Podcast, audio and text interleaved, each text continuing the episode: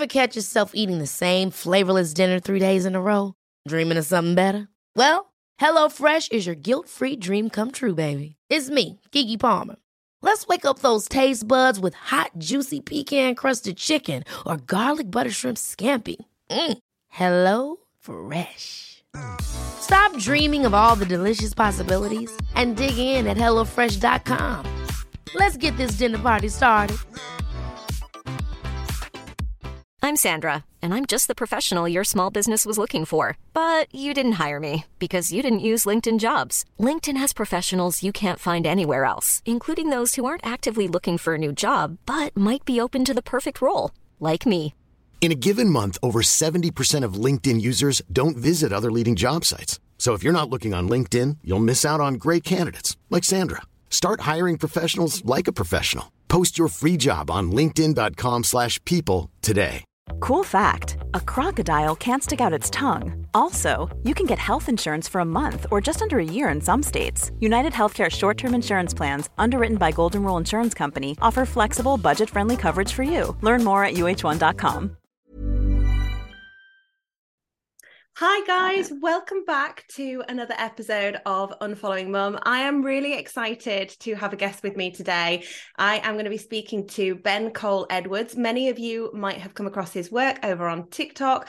Um, ben runs the Trauma Corner over there, and I love what he does talking. Well, say I love what he does. We've just discussed this before we started recording. Actually, if you love it, you're kind of, it's, we're really sorry to hear that you love it, but equally, welcome to the community. Um, but he talks a lot about narcissism, toxic parents, and people who have had that traumatic experience and moving through it. And I just find it so relatable, which sucks, but something that is really healing to know that there is a community out there and it's not an experience that I have gone through on my own, which is what I set this up for. So, welcome, Ben. Thank you again. Thank you for having me. Uh, you just before I introduce myself there, you're just saying that it's it sucks when it's relatable what I talk about and what we talk about, and it is. And this week, um, I was buying a greenhouse, and the woman stood next to me, kept like looking at me, and then she went, "Oh my god, you on TikTok?" and I jumped bright red, and I was like, "Yeah." So, and it's not as if I'm like doing something like I'm not a musician. I'm just talking about a bad childhood.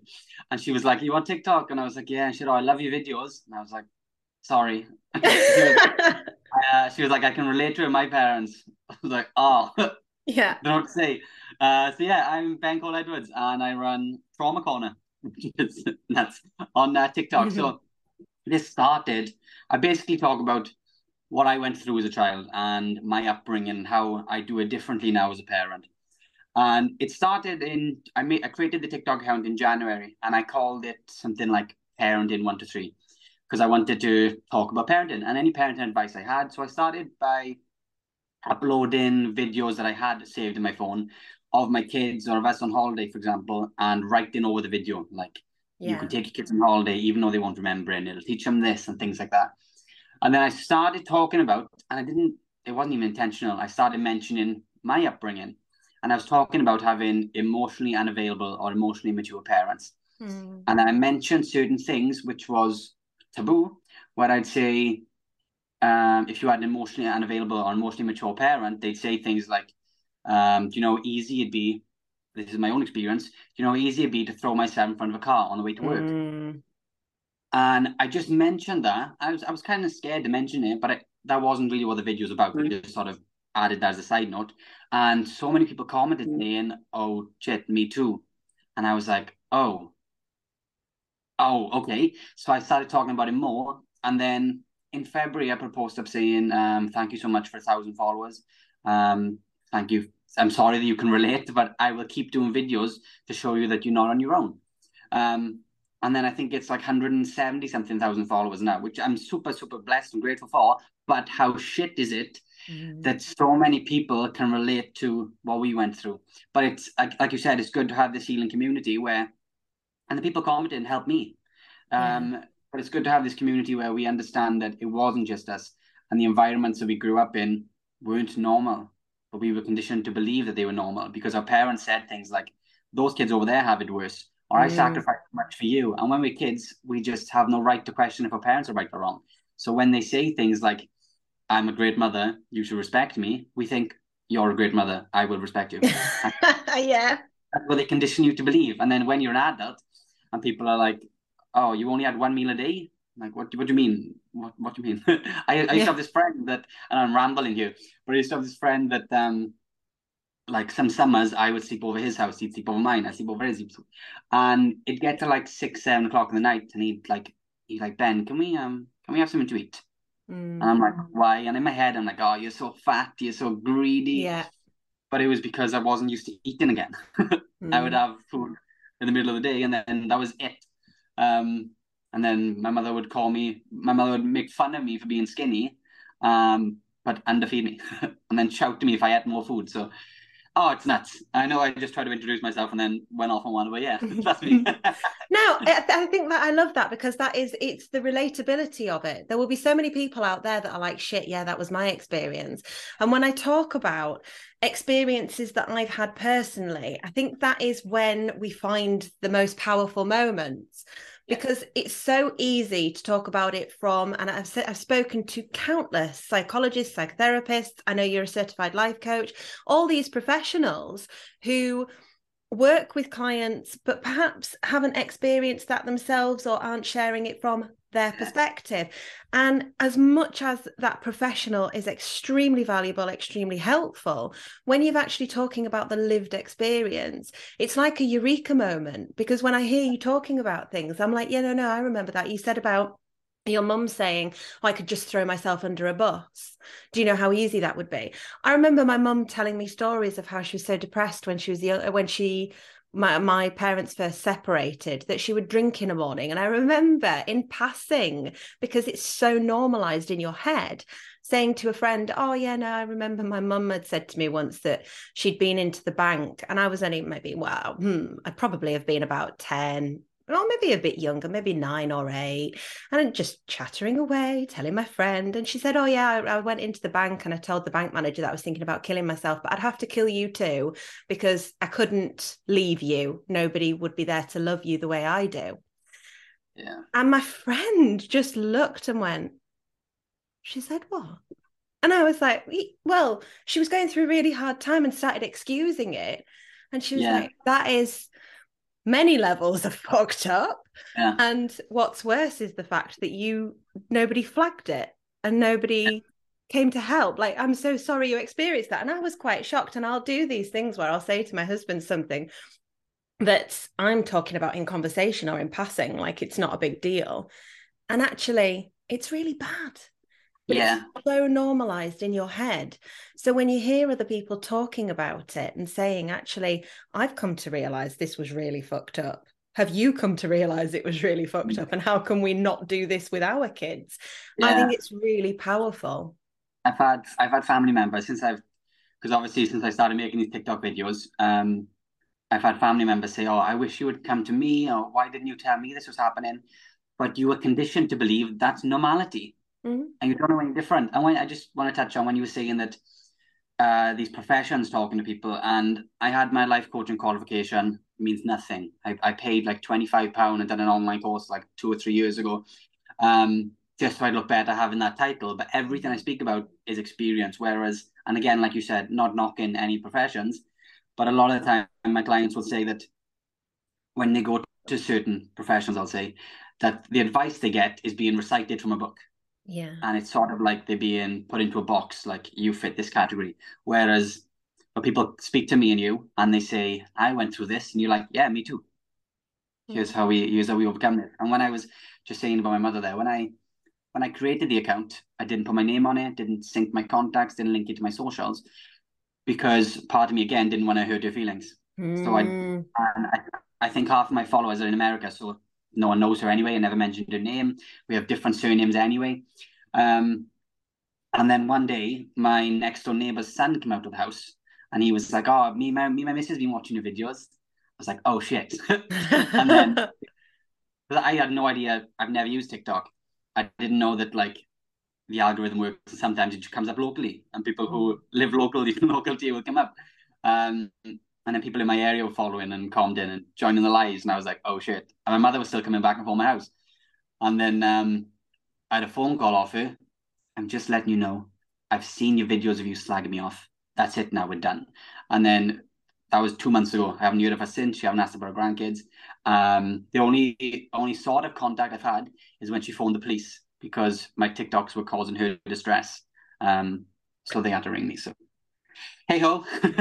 Do you know I find because we we had a it was totally different. We had a different encounter with police, and I wonder if anybody listening has had similar experiences when they've had to deal with the police because of an abusive or toxic parent. Because in our situation, my mum was actually showing up at my eldest school after uh, well it was all their school because they were all at primary school at the time but she was showing up specifically to speak to him as he'd walked down the hill after school. And this was shortly after our estrangement. So for context, for anyone listening who doesn't know him for yourself, Ben, my mum lived with us. We built her an annex and I had to ask her to leave because it became so toxic.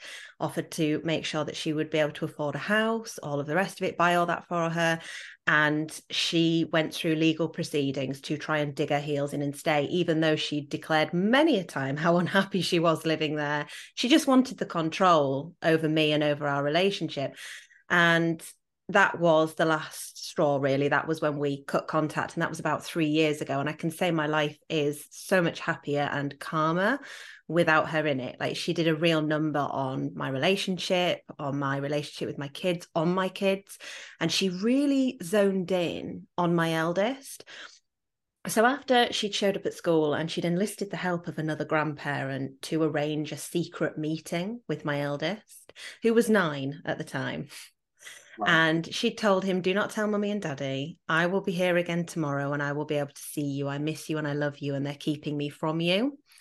And she'd sort of beckoned him across the road to come to the car and all sorts. So we ended up calling the police because obviously that's not going to fly. It's no. it's harassment for one, but also it scared the living shit out of him. And for him to be nine and usher his brother and sister to the opposite side of the road because he didn't want them to be frightened that speaks volumes of how he felt in that situation and is really sad and toxic and my experience with the police was for a start it was very lackadaisical no child had actually been kidnapped and i appreciate they've got lots of very important things to deal with. So they weren't particularly speedy about it but hey they're understaffed. I get that.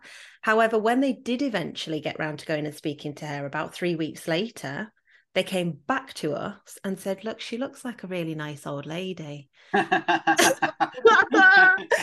mean you knew where it was going didn't you? Let's be honest. Um, but it, it baffled me.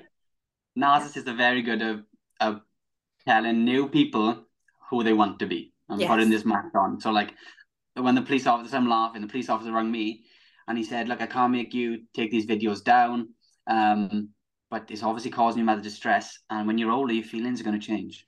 I'm like, you don't know him. That's not how it works. But because they, our parents teach us that um, they live perception first. So when you're in the house, there is no real relationship. You don't feel like parents. They just feel like blood relatives that live with you. And then when you're out, they, they think they're the best parents and they tell other people how proud of you they are. And it doesn't make sense because they're not like that at home. Yeah. So they're very, very good at as soon as they open the door, they think, what mask should I put on today? Mm. I'll be the best mm. mother. Awesome.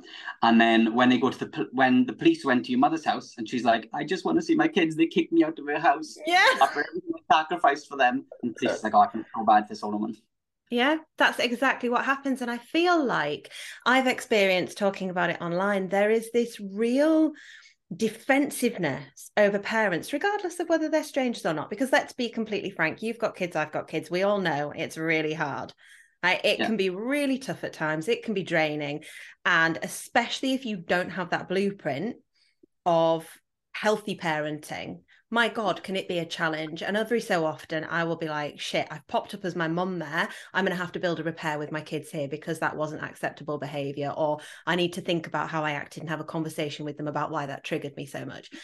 And obviously, in an age appropriate way, I'm not sitting a five year old down and being like, darling, this triggered me. But I think it's really important to look at how society excuses, especially older parents, for their behavior. And, you know, if you were to talk about some of the things that you have experienced in the context of a uh, spousal relationship, you were to talk about it in the context of friendship, even potentially in the context of siblings, it would be, oh my goodness, don't have contact with that person. That's terrible. You should protect yourself from that. You deserve better. But when it's a parent, and we only get one mum, it's your mum. You only get yeah. one mum.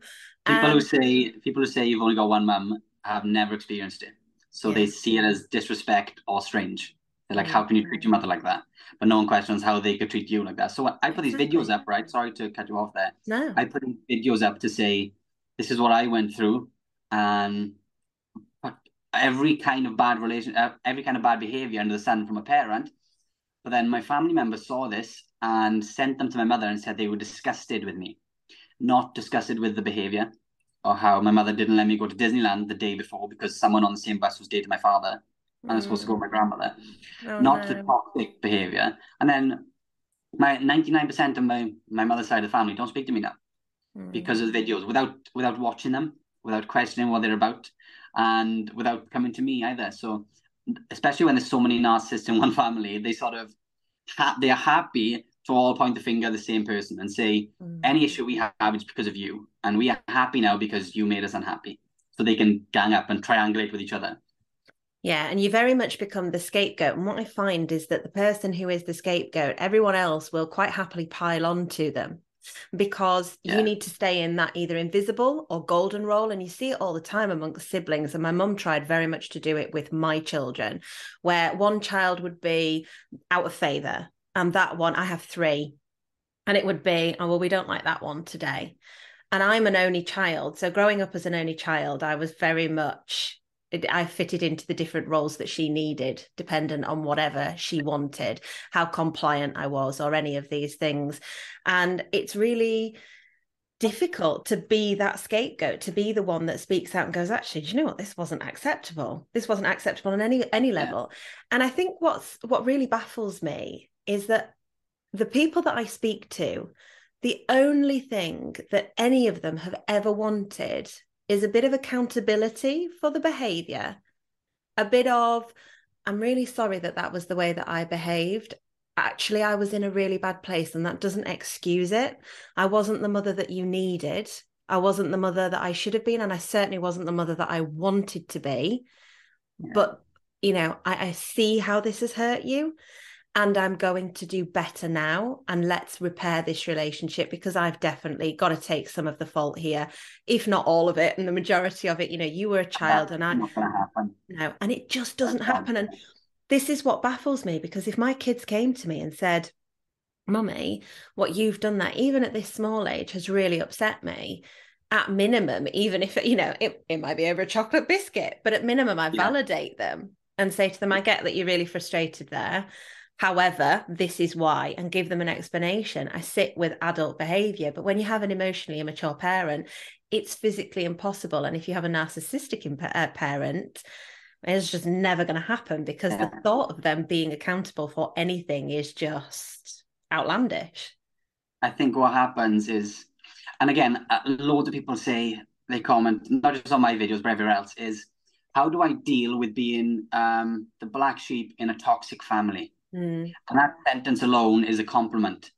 To have a toxic family and being the black sheep, the one that sticks out of a toxic family mm-hmm. is a mm-hmm. compliment. Yes. That's the best thing your parents have ever told you. Um, but I think what happens with like narcissistic parents is because a lot of them are just like 15 year old girls living in 60 year old bodies because mm-hmm. when they have this one event that should force them to mature and to grow, instead they put a wall up and say, I am the victim. Mm. And now because everything I do now has an excuse because of this one event. So when so if you had a bad mother and she would say, I am the way I am because I had a bad mother, which means that your mother and you both have an, an awareness of what bad parenting is, but you choose to act on it and your mother yeah. does not. Your mother, uh, loads of people's mothers and fathers, of course, will say, because of that event, I do this, or and like what happens is I know I notice you do it too, but you you you had awareness of it. Is our parents condition us in childhood to make excuses for them. So, mm. like you just said when you spoke to your friend about your mother going to the bank, you said, "Yeah, but she was going through a bad time," mm. which doesn't excuse it. But because we are so used to our parents making excuses, we make them too. Yeah. And you're raised to believe that you should be almost like a defender, or I certainly was anyway. And there was always this, even now, and I work on this when I do do therapy, even now, there is almost this sense of betrayal. And you said it yourself then with, I didn't put my name out there. I didn't do this because I didn't want to hurt her. Yeah. And there's that sense that you are supposed to protect them, you are supposed to defend them. And we've spoken to people before on the podcast who have had alcoholic parents, who've had physically abusive parents as well, who've had parents who are abusing drugs. And every time they've said the same thing Well, I didn't tell anyone because I didn't want to get them into trouble. I didn't tell anyone because I had to protect them. I didn't talk about how bad it was because I knew if I did, that maybe she'd get into trouble, he'd get into trouble I'd be taken away. It's that conditioning yeah. of we have to protect them, we have to be on their side. And for me, it was very much just me and my mum against my dad who had moved out. And yeah. it was a real sense of companionship and enmeshment. Enmeshment's yeah. a better word for it, which was really difficult. Was for your for you, was it just you and your mum, or was it you, your mum and your dad? Do you have any siblings? So my my father left when I was two. Um, he was 18 when I was conceived. He left when I was two. Um, I'd see him like once a year, but he was alcoholic, and I had a, I had a better relationship with him when I was from about 18. So I remember he came to see me once, and I think I was 17, and he said, "Can I have a hug?" And I said no, and I said, and it was probably the first time I've spoken up because I was always afraid of my father, and I said, "You weren't there when I needed you, and now I don't need you." Mm-hmm. And then stormed off, and then I I saw him and I lived with him for a bit, and we had a better relationship. Um, and he passed away in 2020. So it was me and my mother, and then um, she met another man and had my sister uh, when I was five. And then they split up. So it was me, my mother, my sister. My father went on to have another two kids with two different women. So I got three siblings. None of them were the same set of parents. So we all have different experiences of the parents as well, completely different. Again, I, I relate to you where you said that when my father left and obviously moved out, um, every, all the images I had of my father, mental images, would be negative, mm. not because I remember them, but because my mother in, instilled them into my brain. This is what your father was like, and all this. And after, and I remember once because as a, especially as a boy, I craved a father son relationship. So I remember texting him once, and I said, "If you stop drinking, can I come and live with you?" And I, I told my mother, and I said, "Oh, Daddy's texted me and said if he stops drinking, can I go live with him?" And then it was him, not me. And she said, "What did you say?" And I was like, "Oh, I said I think about it." oh, she kicked off. After all yeah. I've sacrificed for you. And but she didn't see as a child as craving that father figure. So uh, what happens a lot, I'm not sure if it happened to you, but we attach ourselves to other parental figures. So male teachers, my friends' fathers, because I just wanted to be that perfect child to a father. I remember once I was in school and um, I was in year seven, and my teacher had the same surname as me. And he said, Oh, I'm the same age as your mother. Wow, I could be your father. And I was, Don't do that. uh, you attach yourself because because we are conditioned to be people pleasers as well because our parents only are only borderline nice to us when we're in their good books and doing mm. things to mm. benefit them and if we have problems or stress we're just a fucking burden because we're a people pleaser we try and please other people to live up and be the perfect child for them too yeah yeah that's me.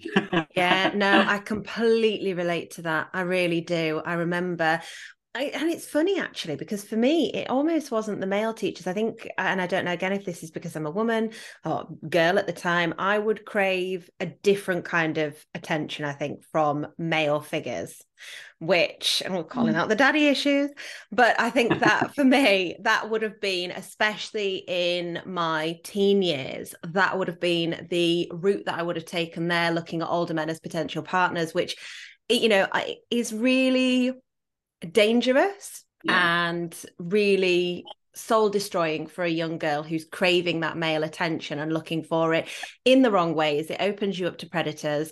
And it, it was a really difficult situation to be in. I actually i got married at 18 very much encouraged by my mother to a man who was 10 years my senior who had met me when i was 15 like this dude used to pick me up from school and yeah, that that as a 34 year old now, that is creepy on very many levels. Yeah.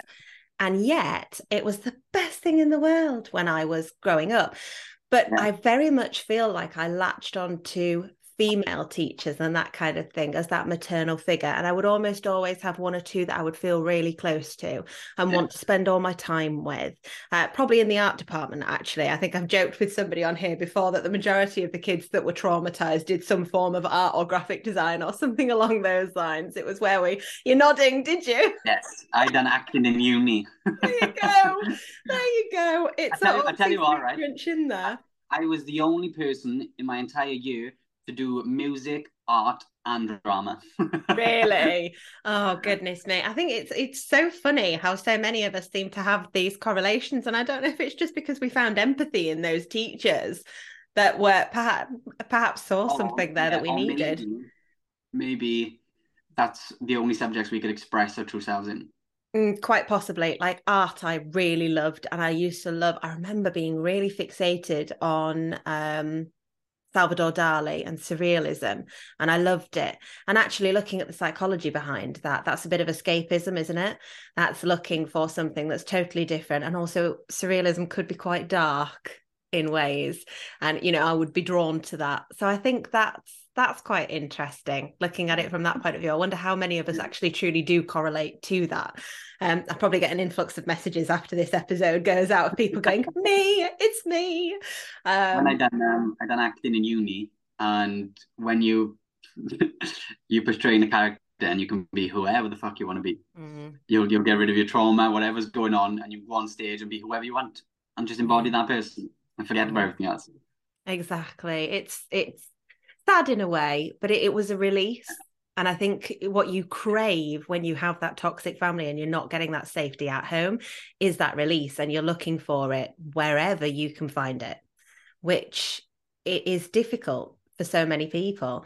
And it's sad when you think about it, but it, it I think any way in which you can find that release is helpful at that stage in your life. At that stage in your life, that's a necessity. So you mentioned that you are now estranged from your mum. Yes. And you don't have contact with her now. Have you found not having contact with her to be a weight off your shoulders? Or have you found that it's not, it's been a complicated road? So, uh, my, my mother and I have never had the best relationship. She's always felt like a troubled older sister.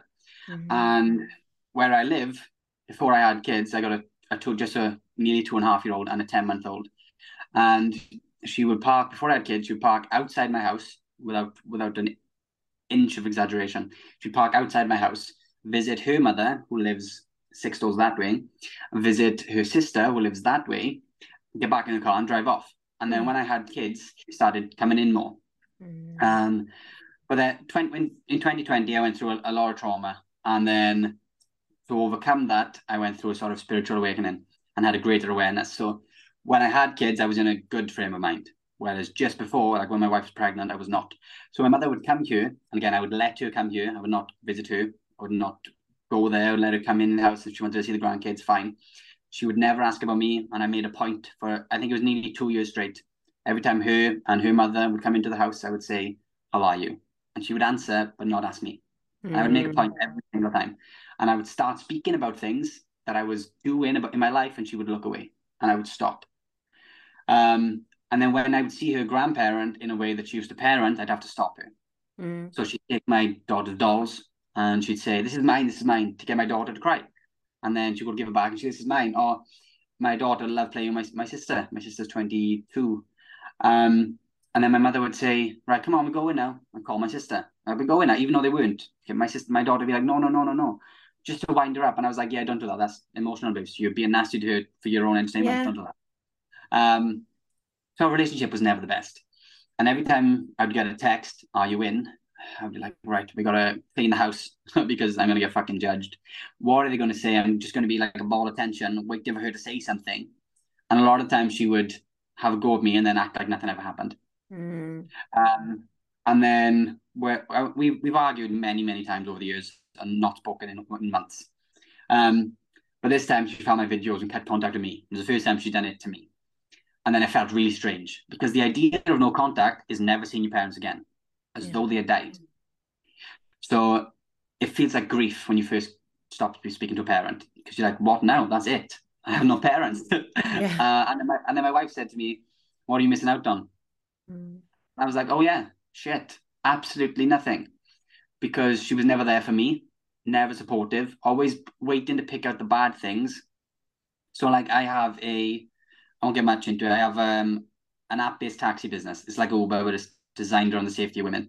And we do things there that, like, we have um, free period pads in the back of vehicles for women. And then I mentioned that, my mother's like, "That's a bad idea." I'm like, mm-hmm. "No, fucking not." And I'm like, mm-hmm. "If you think it, if you think it is, give me reasons." But it's just negativity. They just say things to hurt you. Yeah. Um. So when when when I first stopped the contact, when she first stopped the contact, um, it felt strange for about two days, and then it was tension because all my my entire family tree, because I were in like a ten minute drive. Um. And then as time went on, there was more peace because I knew that if I until the fucking police phoned me. But I knew when family try and call me out, I was like, if I've done one thing wrong, tell me. If I have mm. exaggerated slightly or I've lied, tell me. If I've done one thing wrong, I will hold. I am mature enough to hold my hand up and say, I've done this wrong. I'm sorry. I will change. Mm. Which is my mother's issue. Yeah. Uh, they are always the victim, and they've always had it worse. So a great example is one of the last arguments my mother and I had is so 2020 i found my grandfather dead who was like my father and i was her father and then i had really bad flashbacks and then five months later when they stopped my father died and he was 44 had a heart attack we weren't speaking didn't tell him that we was having a baby um, and then uh, my mother phoned me screaming one day because i had got my father's father 20 pound for his birthday but my mother's mother 10 pound like a week apart right um, she phoned me screaming uh, you need to start respecting my parents, Ben, because I've only got one. I was like, um, that's the only thing we got in common. Me too. What the fuck do you mean? Yeah. And then I was like, have a good day and hang up. And then the next day she came in the house, didn't didn't even say a word. She just smiling, and talking to my kids. Mm-hmm. And I think I think they do that because they have a, a moment of re- reflection, maybe fucking millisecond, where they think, oh, I shouldn't have said that. I'll just pretend it didn't happen instead of apologizing. Yeah, so, I sorry, I was just going to say that I um I read Danu Morrigan's book, which is very much aimed at daughters of narcissistic mothers, and I, I, want to touch on that with you in a minute because I think there's an awful lot more out there for daughters of narcissistic mothers than there is for sons of narcissistic mothers. But this book in particular, she talks about the narcissistic U-turn and how they will rage, full narcissistic rage, screaming, shouting, name calling, some truly horrific things that they will come out with. And then next minute, best friend. And my mum used to do that consistently. So when I would get my mum, when my mum would be really angry and I would get this narcissistic rage blow up, two or three minutes later, she would come through and, and do you want, what do you want for dinner? And it was so confusing. And it's, it's a tactic that is used because then if you do call them out on their rage it's mm, what are you talking about? I'm not sulking. I'm not doing this. What uh, what are you talking about? You're just being dramatic. It wasn't that bad. I'm not angry now. You're carrying it on. And i used to get that so much from my mother of you're carrying it on. And just as if it had never happened. You know it could be really spiteful and then as if it had never happened. And it's so discombobulating sometimes they if they don't do that, they will add silent treatment in the middle. Yes. Where they will self-reflect, where they will scream at you. And all these all these things they know will hurt you, they will say, even if it's not relevant to the argument, mm-hmm. they will use those things, then they will go silent treatment, where they they want you to reflect on your behavior, but deep down they're like, oh, maybe I shouldn't have said that, but fuck it, I'm the victim. Mm. Then they will change it and say, What do you want for tea? And the key word you said there was it's confusing but it sticks with us because the one fucking role model in our life, sorry for swearing, the one role model in our life that is supposed to teach us how to regulate our emotions, how to navigate through our feelings, are confusing us. And again, when we're children, we can't question if our parents are right or wrong. They have to be mm. right, and that's that's the way. So we just yeah. absorb it. And then we, when we're adults, when we get into relationships, we are confused how to talk through emotions because our parents taught us we not how not to. yeah, exactly. It's completely that. And you mentioned the silent treatment there. Silent treatment for me is actually one of the biggest punishments because when I really made my mum angry, we would have the narcissistic rage And then I could almost handle if she just flipped it off and I could almost rationalize them. Oh, right. Okay. She's just really cool. She just doesn't sulk. But when she was really, really, really angry, especially if it was something involving my dad, there could be days of hardly being spoken to at all. And she used to come out with a really nice phrase of, that's it, that's me and you done. But I would be maybe like four. and I look at my little children now and think, I can't imagine saying to them, that's it, that's me and you done, and frightening them. And not only that, they have two parents who love them very much. I had one and one who was completely absent, and one who was quite neglectful. And then I had my mother who was turning around to me and saying, that's it, that's me and you done. I mean, that is so cruel to do to a child in that position who's already been abandoned by one parent. It's almost like threatening to them, well, you've stepped out of line a bit too much this time. So, and uh, we're not talking about a teenager who's stropped or anything like that, although it certainly carried on through those years. This yeah. was a very, very young child who would just not be spoken to for a couple of days from their only caregiver. And it just is so baffling to me. And I think perhaps she did reflect in that time. But again, it's as you say, it's, oh, well, never mind, I'm the victim. Yeah. I'm the victim. And when we have the silent treatment, it's a lot of time when you're an adult and you're in a relationship and your partner gives you a silent treatment, even if they are in the wrong, you have to apologize mm. or you have to make up because of that tension silent treatment brings, reminds you of your childhood. And it's awful. And again, like you said, that you was four and you couldn't imagine doing that to your kids a lot of time we think we're healed and we still think our childhood is normal because we locked it away. And then we have kids and then we have moments like that and we think, oh shit, it, it lets our childhood trauma resurface. Oh like yeah. You you hold a baby, you think, how did my parents do this? And like, for example, I, I like I'm not making excuses, but my father had his issues. He was 19 and he was alcoholic. So when he left, I was my daughter's age. And I I could probably cry if I think about it too much. Imagining how my daughter would feel seeing me and experiencing me every single day to then nothing. Yeah. How confusing is that stripping one of your parents away from a child and that's it? My father just walked out, mm. which is baffling. Um, so yeah, it's a lot of time it takes becoming a parent yourself to look back at your childhood and think, how the fuck did I was I put through that? It does. And there is so much childhood trauma that resurfaces when you become a parent because things that you've otherwise passed off. And if you hear people talk about their experience, you're like, God, that was awful. But you're literally saying the same things and we'll think, oh, yeah, but she had. Oh, yeah, but they did and you'll make excuses for them or you'll say oh well i was naughty. You'll internalize it just like that child did all those years ago. But it takes sometimes becoming a parent and wanting to change that childhood trauma or wanting to work on that childhood trauma so that you don't repeat the cycle for your own children. And that really was the big clincher for me to start seeing how toxic my mother was was when i started having children and started thinking oh god i just wouldn't do this to them actually i wouldn't have done that to them and i'm not going to let you do that to them and it's funny you mentioned seeing your mum do things to your daughter that you remember being upsetting for you i saw how my mum was reacting with my eldest child and was like no i'm not having that no i don't like that and yeah, I often... you should be, you should be proud of that because yeah.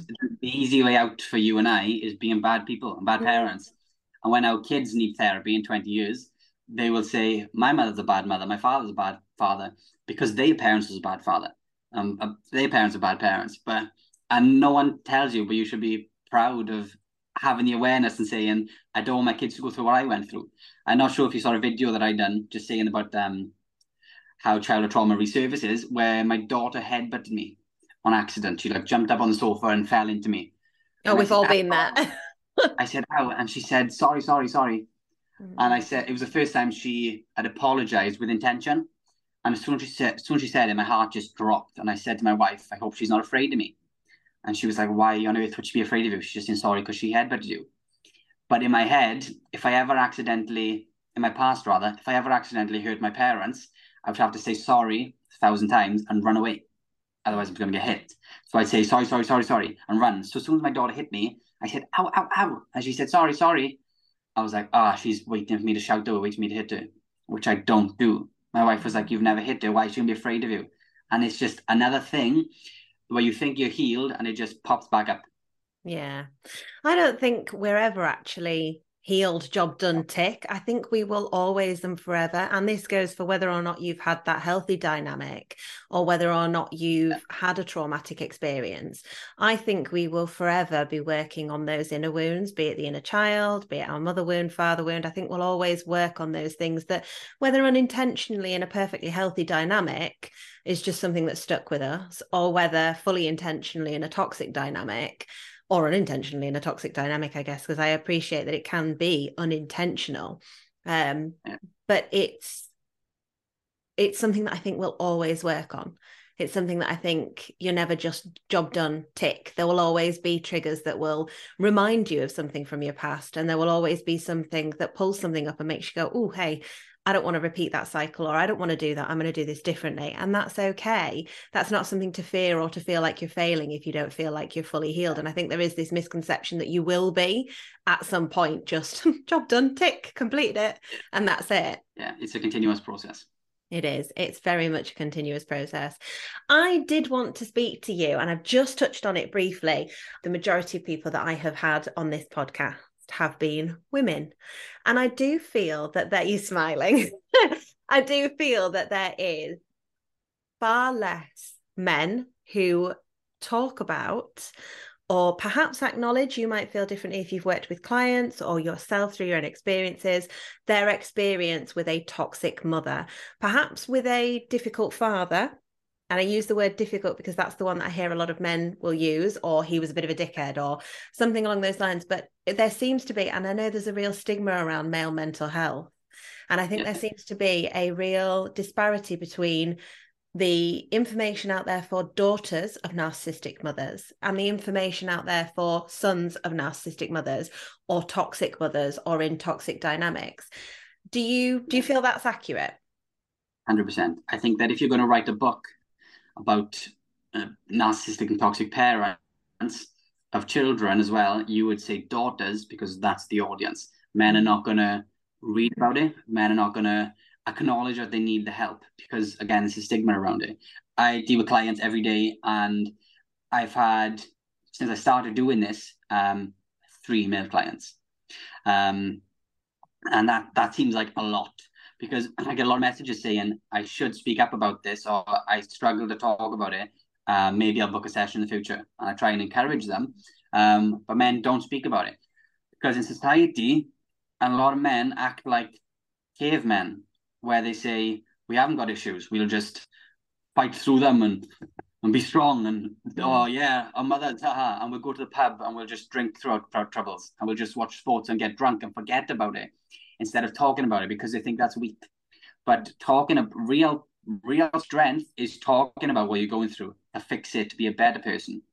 Instead of saying yeah i had a bad upbringing talk through it. You had a, a manipulative upbringing because of this and it's affected you because of this talking about what we go through gives us strength to be better people and what men think is the opposite men think that putting on a putting this wall up and putting on a, a fake brave face and saying that what happened to me doesn't affect me, that's not strength. 99% of the people I talk to are women because women are more open to talking about it, I guess.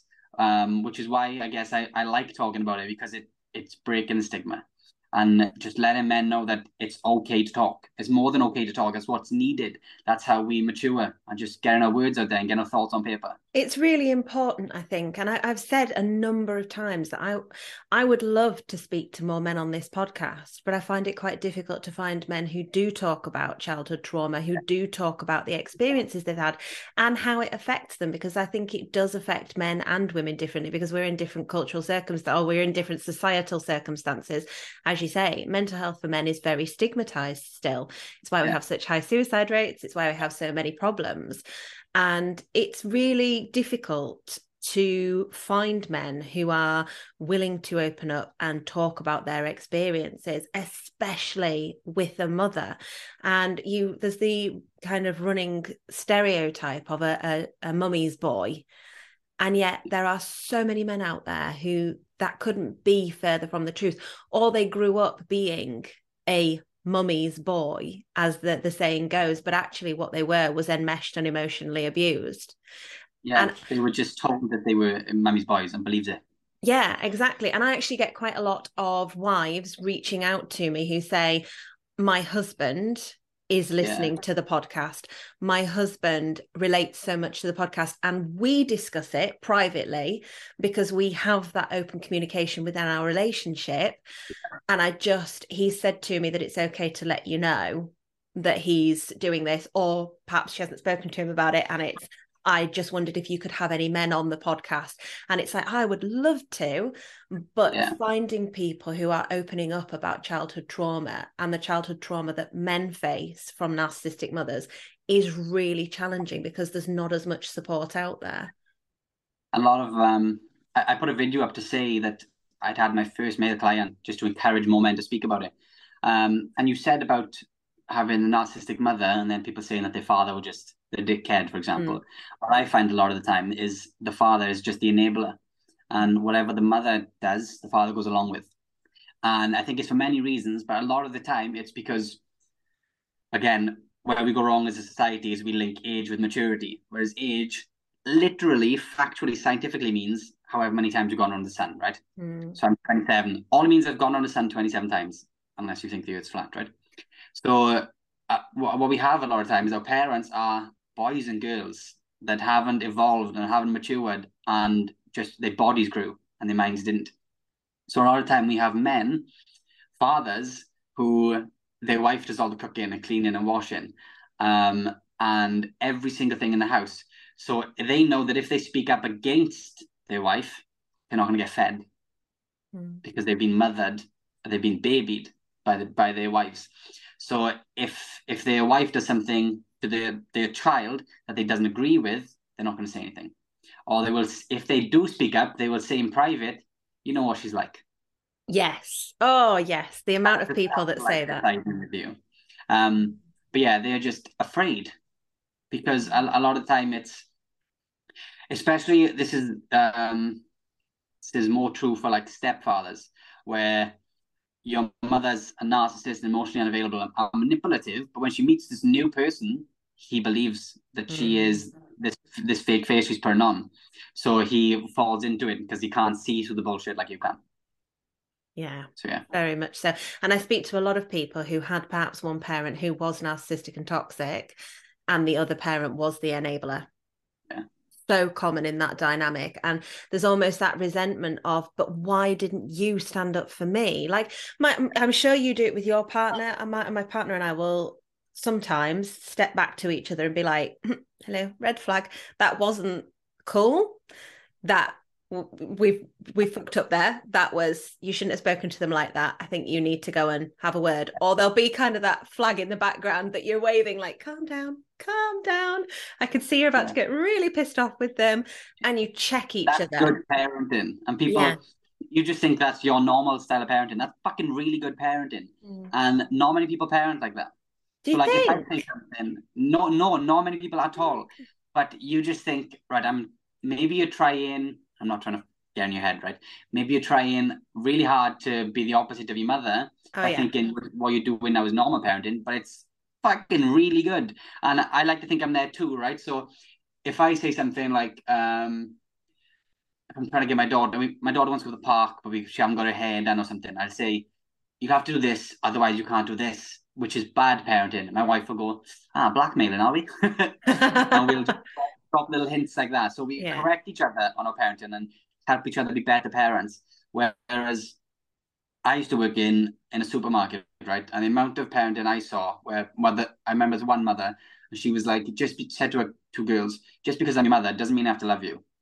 The parenting, Oh. the parenting style you and I use, and I'm guessing everyone listening uses because they're on the same path, um, is conscious and great parenting, and everyone should be proud of ourselves because your parents never told you that they were proud of you, and they would never tell you that you were a good parent because it would take away from what they were as a parent.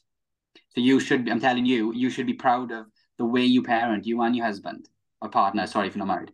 You should be so proud of the way you parenting because you're going to raise emotionally mature kids in the way that you wasn't raised. Thank you. And to Right. you.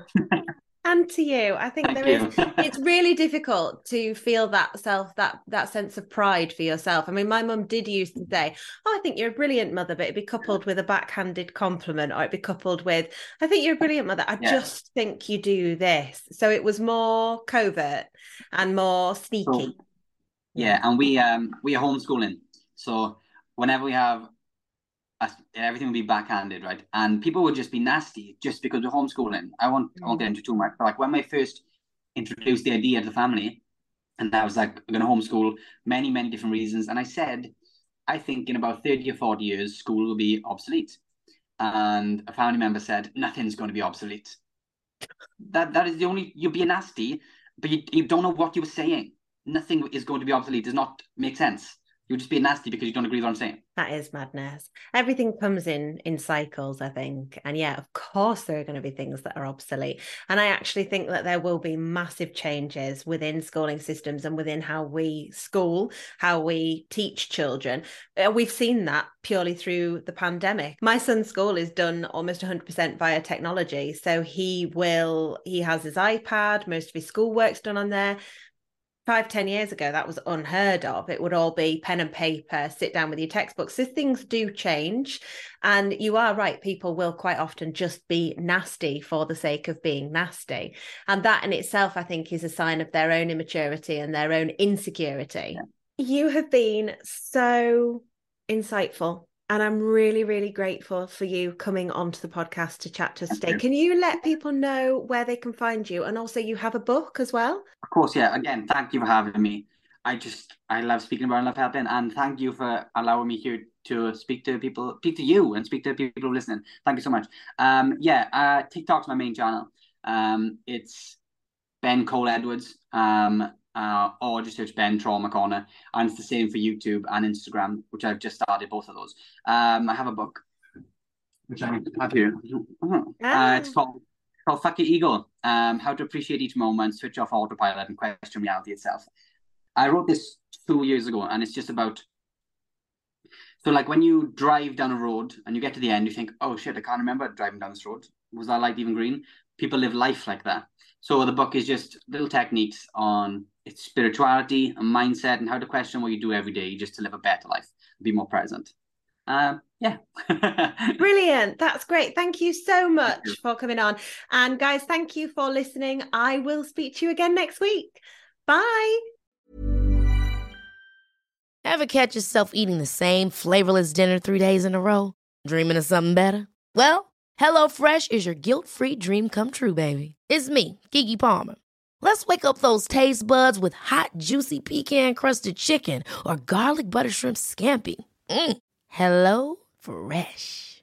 Stop dreaming of all the delicious possibilities and dig in at HelloFresh.com. Let's get this dinner party started. Hi, I'm Daniel, founder of PrettyLitter. Cats and cat owners deserve better than any old fashioned litter. That's why I teamed up with scientists and veterinarians to create PrettyLitter. Its innovative crystal formula has superior odor control and weighs up to 80% less than clay litter.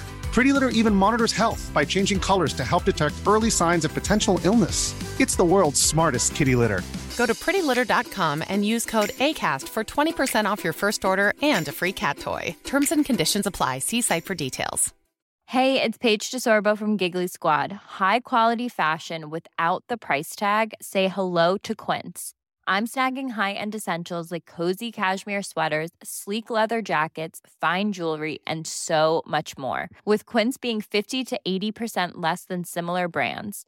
And they partner with factories that prioritize safe, ethical, and responsible manufacturing. I love that. Luxury quality within reach. Go to quince.com slash style to get free shipping and 365 day returns on your next order. Quince.com slash style.